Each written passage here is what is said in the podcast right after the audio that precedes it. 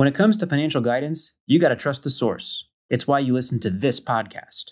When Mindy and I want to upgrade our wallets, we turn to NerdWallet. Scott's right. Their expert team of nerds dives into the details to help you find smarter financial products. Before NerdWallet, Mindy and I were paying for vacations in cash, missing out on miles, and not even knowing what we're leaving on the table. But now we're flying through the skies for free thanks to our new cards with more miles and upgrades than ever. So if you want more travel rewards, hotel upgrades, or airport lounge access, no matter where you go next, let NerdWallet help you make it happen with a killer travel card. Don't wait to make smart financial decisions. Compare and find smarter credit cards, savings accounts, and more today at nerdwallet.com. NerdWallet, finance smarter.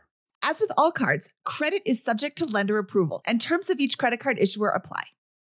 Real estate investing is great, but for some, the tenant phone calls and clogged toilets aren't all that attractive. So, how do you invest in real estate without getting your hands dirty? Invest for truly passive income with Pine Financial Group. Pine's mortgage fund offers an 8% preferred return and an attractive profit split with 70% of profits going to the investors. You'll earn passive income by participating in lending to house flippers. And it's secure because senior lien holders, that's you, get paid first. Their rigorous underwriting process and the backing of the physical asset provide additional security in case of borrower default. Plus, by investing with Pine Financial Group, you contribute to the revitalization of communities by redirecting your funds from Wall Street to Main Street supporting local economies and generating profits simultaneously. This investment is reserved for accredited investors, but if you are not accredited, Pine Financial has options for you too. Take control of your investments and secure a stable 8% annual return today. Visit pinefinancialgroup.com slash biggerpockets to learn more about the fund. That's pinefinancialgroup.com slash biggerpockets. Deciding how to invest your capital can be extremely challenging especially when the market is constantly changing. That's why it's never been more important to partner with a company that has a great track record. The BAM Capital executive team has successfully navigated through the Great Recession, COVID 19, and the current interest rate environment while delivering maximized returns to their partners. BAM Capital is a trusted multifamily syndicator with over $1.3 billion in transactions, delivering a historical average of over 35% IRR with an average hold period of three and a half years. BAM Capital has consistently paid preferred return distributions for over 50 consecutive months, has not lost limited partners capital, and has not called capital past the subscription amount. BAM Capital's disciplined investment strategy is targeting undermanaged institutional quality trophy assets throughout the U.S. heartland for accredited investors who are looking for generational wealth building or monthly income opportunities. Their offerings target cash flow stability, capital preservation, long term appreciation, and accelerated tax benefits. Join BAM Capital's over 1,200 investors across 44 states and get started today at bamcapital.com. Again, that's bamcapital.com. Welcome to the Bigger Pockets Money Podcast, the FinCon bonus edition, where we interview Zina Kumok. It's time for a new American dream, one that doesn't involve working in a cubicle for 40 years, barely scraping by. Whether you're looking to get your financial house in order, invest the money you already have, or discover new paths for wealth creation, you're in the right place. This show is for anyone who has money or wants more. This is the Bigger Pockets Money Podcast. I'm Scott Trench, and I'm here with my co host, Miss Mindy Jensen. How are you doing today, Mindy? Scott, I am doing fantastic. Should we get right to it and bring Zina in and talk about money? We should do it right away. We should do it quick because we only have a 20 minute spot today. We're getting ready to go to the keynotes. So, but we stopped Zina in the hallway to talk to her. Zina, how's it going? I am having a great time. A little tired, I think, as we all are, but learning a lot and hanging out with a lot of fun people. Yeah, awesome. Well, let's get right into it. Zina, can you walk us through maybe the, the foundation of your, your journey with money? Kind of where would you start, where would you say that your journey with money begins? I was born in no, um, that's my I, line. Really? I was born in a small town. I was not born in a small town. No, but my parents were always, uh, I mean, really, like as a kid, they always talked about money. They got into credit card debt and they felt like no one had really given them a financial education because they immigrated here from Ukraine um, when I was a little kid. And I think they were, they just really wanted to impart that to me. So I always grew like, I remember listening to Dave Ramsey as a kid on the radio, and I always found it really, really intriguing when he would talk about, you know, someone would call in and say, I have credit card debt, I've got a mortgage, I've got, you know, a tax lien or something. And he would create a simple plan to help them get out of debt And he was just very reassuring, and that always captivated me. And then when I graduated college, I had student loans, and I had never had debt before. You know, I didn't have a car loan or anything like that. And I just hated the feeling of being in debt. I knew I should have been saving for retirement, saving for an emergency fund, but I felt like, okay, I have all these loans to pay back. And I just, I really felt the physical weight of it. So I started a blog about trying to pay off my student loans in three years. Awesome. You know, one thing that I uh, I don't know why this is coming to mind, but I know that your parents are, are Ukrainian or Russian ancestry, right? The Millionaire Next Door actually talks was published around the night in, in the 1990s. oh, really? Right? And they mentioned that their folks of Russian de- descent were some of the wealthiest demographic in the in the United States. So I, I was wondering if there's like any cultural things that were around, you know, good financial habits that you maybe noticed in the community or of parents, friends, those kinds of things? I think a lot of it probably was is that if you came over, if you were lucky enough to come over, you probably had a really strong education. Mm-hmm. You were probably coming from a professional background. Yep. So my mom has a master's in nuclear physics. My dad is a typical uh, software programmer. Um, and then my mom got her CPA when we were here. And I think just from what I've seen to their friends, it was just like doctors and lawyers and engineers, um, just professional people coming over and you know english is hard to learn but if they learned it then they could yeah they could set up a good life and make a good living here. Hmm. awesome. Yeah i don't know why that, that point flew into my head but no, i just wanted to kind of talk about that. So let's talk about what you kind of did to pay down the debt over those three years. And what kind of debt are we talking about? Just student loans. Well how much? Uh, 24000 in principal and i think it ended up being 28 with interest when i paid it off. Okay. So you just won the lottery? Basically, I wish. Um, no, I mean, I, I wish I was more interesting. It was the typical. this is going to be boring. Then I wish you were more interesting too. well, it's funny because uh, at one point, a story about me paying off my student loans got picked up by Time, and um, they posted on their Facebook page, and it went viral. And you know, you get the dumb comments like, "She probably sold drugs." And I think drug dealers like may, wait, make way more than thirty thousand dollars. I think. I don't know if you take the risk if you're only making that much, which is about how much I was paying when I was started paying off my student loans. I was a newspaper reporter making 28 grand a year. And then at the end of my student loan journey, I was making like 31 grand. I never made more than that. I was living in Indiana, which is a low cost of living city. For two years, I paid rent by myself, and my rent was like 30% of my take home pay, so pretty high. So I just did the typical things of like anytime I got extra money, you know, like visit your parents, they give you like they slip you a hundred bucks immediately toward my loans. Um, if I got like a birthday check toward my loans. You know, I was very much like, oh, I don't need anything. Just give me cash. I'm to pay off my loans with that. Um, I remember one time my in-laws gave me like money for a trip I was going on. And they said, like, we want you to use this for the trip to enhance your experience. Don't use this on your student loans. And I did and um, maybe if they listen to this, they'll find out. but it was a lot of you know. I learned how to budget, and I had probably not like a shopping addiction in college, but if I was bored, if I was feeling sad or anxious, I would yeah. I mean, just walk out the door and go shopping. And my friends would always tease me about the size of my closet. Um, like my drawers were just stuffed things that had tags on them or that I'd worn only a couple of times. I mean, um, I flew back from a study abroad trip and I had to pay an uh, overage fee on my luggage because I just spent so much money there. When I entered in New York, I remember at one point I was eating out three times a day. So really, a lot of emotional spending going on. Wait, wait, what? In the three years where you're paying this off, though, you were extremely frugal living yes. in Indiana, right?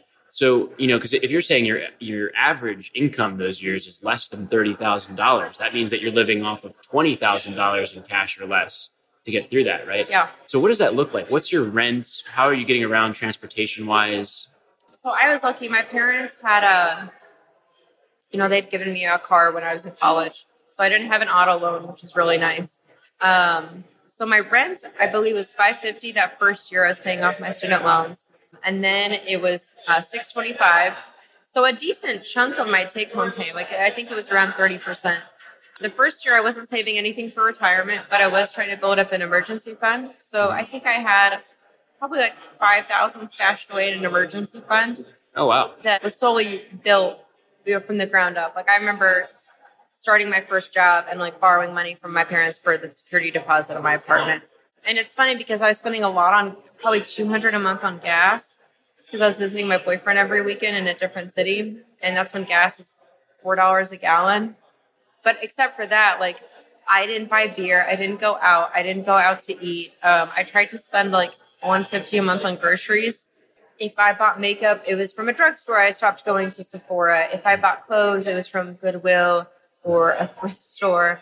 Um, you know, really trying to be lean um, in, in that way and, and going to the library instead of going to the bookstore. Just really, really cutting back. What What about when you? So you know, after a couple years, you got to zero. Yeah. So first of all, how'd that feel? What was the, what was your emotional experience, kind of getting going through the final You know, stages? there's a Jim Carrey quote I wish everyone could become rich and famous so they could see that their problems wouldn't go away. I thought being debt free would relieve my financial anxiety, and it didn't because suddenly I realized I'm 25 and I don't really have much saved for retirement. I'm behind in saving for retirement. Which some people would say, well, now you've paid off your loans, and my loans were at 6.8% interest. That's a good return to get. But I now suddenly it was, oh, I need to catch up for retirement. So I had an anxiety about that. So I wish I could say it was this momentous feeling. And I was proud of myself, but suddenly I thought, oh, okay, now if I want to save, you know, 10, 15% of my salary for retirement, you know, I have to catch up really quickly to do that. So I think that's the dirty truth about achieving any financial goal is that if you think it's going to make you feel more secure or more stable in your life, I mean, I've talked to plenty of people here at FinCon who make way more than I do, and they're still looking at a six dollar bottle of water like, well, that's crazy. Well, yeah, that's crazy. It is. It is. I went out to breakfast yesterday with somebody and I wasn't that hungry. And he's like, Well, let me buy you breakfast. I'm like, Well, I don't want $18 worth of a buffet. Yeah. Oh, he's Oh, I like, do. Well, I'll just, well, yeah, Scott could eat. Growing boy. yes, Scott could eat 12 times that. But no, it's, and I can't spend that. He's like, Well, I'll just put it on my expense account. I'm like, I can't have you. I, I could put it on my expense account too. I'm just not going to because that's $18. That's like a whole day's worth of groceries. Yeah. That's so I totally get that. Um, you should know though that at age 25, having zero dollars in debt and also zero saved for retirement puts you like in the top 10% of 25 year olds. I mean, it's not like you were doing a bad job having nothing saved. You know what's crazy though is like when you see the stats of like how many Americans have less than four hundred dollars in liquid assets to to or for you know for an emergency fund or how many Americans have twenty thousand dollars or less for retirement. And I think we're all doing bad. Everyone is messing up right now. Like Yes. just because you're in the top 5%, it doesn't mean that you're doing enough. And that's what is so scary when you look at the numbers. It's it's almost terrifying. Like I have friends who I think, "Oh yeah, you seem to be responsible." And then they tell me numbers and I think, "Oh, never mind." I mean, it's so it, it's it's so rare to find someone who's doing all of the right things. Hmm. Well, how do you know? Your parents came over here. Your mom's, what is she, a nuclear physicist? So she ended up getting her accountant degree because surprised they weren't hiring nuclear physicists from the Soviet Union at that time. Wow. Ah, So she's a nuclear physicist. The last I checked, you have to be remotely smart to be a nuclear physicist. Yes, CPA exam is kind of difficult to pass. very difficult. From what I've heard, I haven't passed it myself. Um, so your mom sounds like a smart person. Very smart. And what was your dad? A software engineer? Yeah. Also a, a field not actively hiring idiots. So, you know, there's there's some intelligence there, and they came to America and immediately went into debt. You said, and that's Because Or maybe people not told them, "Oh, but- you need to buy that. Put it on a credit card. well, yeah, Don't worry about it." they don't know about money either. Yeah. they haven't been taught it. We And now they're they've been a, done a very good job of playing catch up these last, I would say, twenty years that they've like real, you know, gotten out of debt and like really, really ramped up retirement, plan to retire early, um, which they can do because they have good paying jobs. But it's it's kind of scary when you look around and you see, oh, there are. I mean, how many articles do we read? Like, save this amount for retirement, save this in an emergency fund, save money to fix your car if it breaks down, or have enough to pay part of your healthcare deductible. And then you think, oh gosh, like how many of us are actually doing most of the things we should be? Yeah, and I think you can, you know, eh, what is what you should be doing, right? Well, there's no benchmark, there's no milestone, but the closest we can maybe get to that kind of like what should we be doing is a high savings rate, mm-hmm. which you had, right? Yeah. Even in spite of a fairly low income, you had a high savings rate, and I assume that I presume that you continue to have that high savings rate and that you're beginning to deploy that in various in wealth building aspects. Is that right? You know, what's funny is some people said I should move to Denver. I'm looking you at the two of you. I moved to Denver. Denver's a great place. okay. When I, the last year I was paying off my student loans, my rent was $266 a month. In Denver? In Indy, in oh. Indianapolis. I was going to say, where did you get a place in Denver for 266 Probably on the street. Yes. You could get. You should have stayed in Indianapolis. My, I did the math one day. I lived in Denver for three years and I did the math like what if I had stayed in that in that cheap apartment um, and I had roommates I spent $35,000 in rent. Yeah, I spent more in rent. What if three years ago, Scott, she would have bought a property in Denver? You would have made more than $35,000. But we're not here to bash yeah. you about not buying real estate, but you should totally buy real estate. I just bought my first house. Oh, you did? About? Yeah. You didn't tell me this. Tell me about your I house. Did t- I did tell you. You weren't you listening. Not. Okay, okay well, maybe I, wasn't I told listening. Carl. Tell me now. Carl does not tell me anything. Okay, I just I just bought my first house. Yay! Uh, not as a just like for my own, like not a, not to house hack or anything yeah. like what you do. Still, no one send me mean comments. Anybody sends you mean comments, you forward them to me, and All I right. will send them mean notes back. Okay, this is great. Do you or do you not need a place to live? I do. Yes, and now I have own it. Yes, and my neighborhood is it's not like scary gentrifying, but it's you can see like things are getting put in. The people that we bought it from, and I should have bought three years ago in Indy, they only lived there for two years and they made forty thousand dollars more. They bought it for one forty. We bought it at one eighty. Oh wow!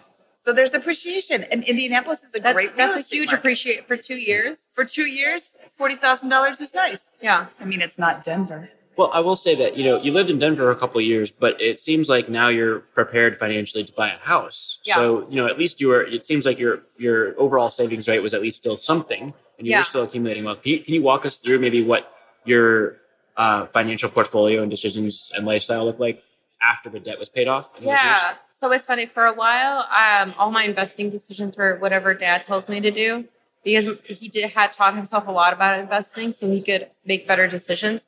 And then I, I realized at some point, I think as we all do, no offense, Mindy, that our parents don't know everything. Are you saying that I'm old enough to be your mom? No, you're definitely not old enough to be my mom. Yeah. You're the best. I've done the math. So have Just I. real quick. um, but I realized, oh, they don't know my situation. My dad is investing for himself. He's middle aged. I need to invest for myself. We have totally different savings goals right now. And I remember it was actually Stephanie O'Connell of Broke and Beautiful Life, and she wrote at one point, "Why aren't women writing more about investing? Why is it that women write about living frugally or living on a for saving for a family? Why don't women write about investing? And it's mostly a male-dominated space." And I was like, "Well, I'm not. I don't write about it because I'm not qualified." She goes, "But why don't you become qualified?" And I thought, "Who are you to tell me what to do?" because it made me really insecure. Yeah, and I thought it made me really insecure. So I thought, I'm just scared. I don't know anything. Those are big, scary words. And then I started slowly teaching myself. Actually, reading like Money Magazine and Kiplinger's kind of helped because they're they're pretty uh, not low level, but they're easy to understand.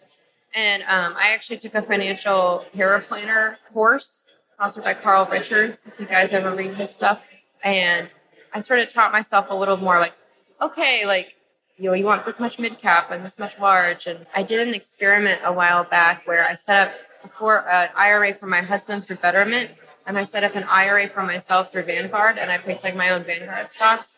And over the year, I calculate like I just, and I was slightly edging him out So I thought, oh, okay, I'm doing as well as this robo advisor, which is vetted and a lot of people use and like. And I'm doing the same thing. And I'm smart enough to do that. And I think that's been something that I never felt that empowerment before. Like now I feel like I can look at my friends' investments and say, okay, like you're too, I mean, not specifically, but I could say you're too aggressive or you have too many bonds. You know, I feel like I could do that. That's awesome. So what, what do you, what do you kind of, what's your kind of a philosophy then? How are you allocating yourself? I try to be pretty aggressive. I should probably have more bonds, honestly. At my I'm 30, so I should probably have a few more bonds. But yeah, I just really like Vanguard index funds, US, and then I, I think a few emerging markets. So I'm not anything, you know, I mean the basics, just not anything fancy. So you're not picking stocks. You're just choosing index funds to Yes. invest in. Okay. Yes, I don't do any kind of stock picking. I definitely don't think I'm interested or educated enough to do that. And I feel pretty comfortable where we're at, but I am hiring a financial planner soon to make sure I am actually diversified enough. Awesome. So one of the things that I want, I want to touch on is, you know, in the years following your debt paydown, what was your kind of rate of cash accumulation and savings looking like at, at, at- in that point? And it, you know, where you you moved to Denver, so your rent Yeah. game went up. But what did that, what did that look like from a cash flow perspective? I think I don't remember the exact percentage, but I think we were somewhere at a 25% savings rate. And a part of that was going to saving for a down payment Mhm. because we knew eventually, we knew living in Denver was temporary. We knew we'd move back at some point to Indy. So I knew I needed to save for a down payment and moving and honestly just buying nice furniture and sort of setting up a home and still saving the 15% for retirement. Okay. So is your projected retirement date and early retirement date? So far, I've set the goal at 60, which I tell myself, well, my friends will be retired at 70, so I'll still have a head start. um, right, right now, at this very moment, I've got some big medical, like thousands and thousands of medical bills coming up next year. So I'm saving uh, the max in an HSA for that. So that will probably, that's also been a big focus this year. So, and that's something I think a lot of people don't talk about is we've got big medical bills in this country, it's gonna really gonna cut into your savings rate. What, are you what are you doing for income right now? I am a full time freelance writer, and that's how I make 100% of my income. Oh, that's awesome. Yeah. That is awesome. What, what's something that about your financial journey that we haven't covered yet that you think would be that's important to talk about? You know, it's sort of what I said earlier. Like, now that I have paid off the debt, someone did the math for me recently of uh, the years that I was paying off student loans so aggressively. We were in a really, really amazing bull market. And if I had invested that money, would I actually have more money now? And that's something that I I almost worry about because I've I have a good friend who just bought a house and he said, Oh, I'm at it, I'm paying my mortgage off early. And I said, Well, are you saving in an IRA? And kind of a waffly answer. And I said, You have a really he had like a 3.5% mortgage interest rate. And I said, Don't pay your mortgage off Like You should be investing right now if you he's a little bit older than me. If you don't have anything saved for retirement, you need to be investing. But I think I I now worry that all the uh, stories of me, other people, you know, I paid off 80 grand in five years. I worry that we're losing the investing portion of it because that's really important. Because it's really easy to pay off your, if you have the capital and you have the desire to pay off your student loans early, you just send in the check. But to invest, you have to either set up a 401k or set up an IRA if you don't have that employer option. No, I, I think that's really good advice. What you're talking about is uh, opportunity cost, right? Yes. And yes. you're you're saying that the opportunity cost of choosing one course of action over another may so have cost you. single-mindedly. Yeah. Yeah. So we had a guest on a recent episode, Craig Curelop. Craig Curelop. I always get it. I always I don't know why. You uh, always mess up his name. But Craig, I think had a, had a he had a very thoughtful approach to the same problem. He's a lot of student loan debt. He decided to house hack first, mm. right, and then he got a second house hack, right, and now is when he's beginning to deploy a lot of money towards the student loans because he went through this this thought process that you're you're bringing up here, where hey, you know, the house hack in his mind is a really good high probability return, but after a certain point, you know, it makes sense for his overall portfolio to begin focusing on the guaranteed six, seven percent return to go down there. And I think there's a there's a, a balanced approach of thinking, hey, are there really low hanging fruit Mhm. where I can go that I can go after with a very small amount of money that are, is really high return. And then once I get past that, now how do I go for that risk free, you know, high interest rate return? So, And I have to say that I spent a, we all spent a lot of time thinking about what we could have done, Mhm. what we should have done. When I called my prospective mortgage lender for a pre-approval letter, and I said, "Okay, this is my income. My husband and I are both self-employed," and he said, "Okay, and how much debt do you have?" And I said, "None." He goes, "No, I mean like student loans, auto loans, personal loans, like a credit card balance." And I said, "I don't have any debt." And he said, "You have no debt." And I said, "I have no debt." And I mean, that made it so much easier. Yeah. So hindsight is twenty twenty. Well, no, I and, think and you didn't. It's not like you did anything bad. Yeah, You did a great job. You like like at the end of the day, this, this shows. Hey, what matters is your savings rate and deploying it somehow. yeah, Right? You're going to get to the finish line and be very well off financially if you have a high savings rate and you deploy it in any way that you think is reasonable. You can always fiddle back about whether you were the most optimal or not. That's secondary to what you're the fundamentals of what you're doing. I think. Mm-hmm. Well, and I think you just have to make a decision and stick with it because questioning yourself is not going to change what you did. yeah, You're not going to be able to go back in time and decide to keep your student loans and invest more. So Yeah. you made a decision. And there's this big debate do I pay off my mortgage or do I keep my mortgage? Well, I'm in the keep your mortgage department, but I can also sleep at night with a mortgage. If having these student loans weighs so heavily on you, then pay them off because being able to sleep at night is way better than having like an extra thousand dollars in your investment account. Well, and sometimes I think, you know, someone asks, "What would you do with a hundred thousand? I think I could pay off a big chunk of my mortgage, and I think I'd invest it. I'd invest it right now. I would too. Okay. It's now time for our famous one. Where can people find out more about you? You can find me. I am currently in the process of finishing a rebrand at consciouscoins.com, where I teach people how to be mindful of their money, whether it's about investing or paying off their student loans or whatever they need. If you'd like to hire me as a freelance writer or just look at my portfolio, it's www.zinakumok, Z-I-N-A-K-U-M-O-K.com. And of course, follow me on Twitter and Instagram at Zina Kumok. Awesome. Okay, Zina, thank you so much for your time today. This was a lot of fun, except that joke that we're editing out. So now everybody's going to be contacting you. What joke did you tell? And then you can tell them all personally. Yeah, ask Zina for her incredibly inappropriate joke. I didn't uh, write it via person. myself. Yeah. She did warn us that it was inappropriate. I just didn't realize the level of the inappropriateness. Okay. From the FinCon bonus episode of the Bigger Pockets Money podcast, this is Mindy Jensen, Scott Trench, and Zina Kumok. And Steve is kicking us out. So bye.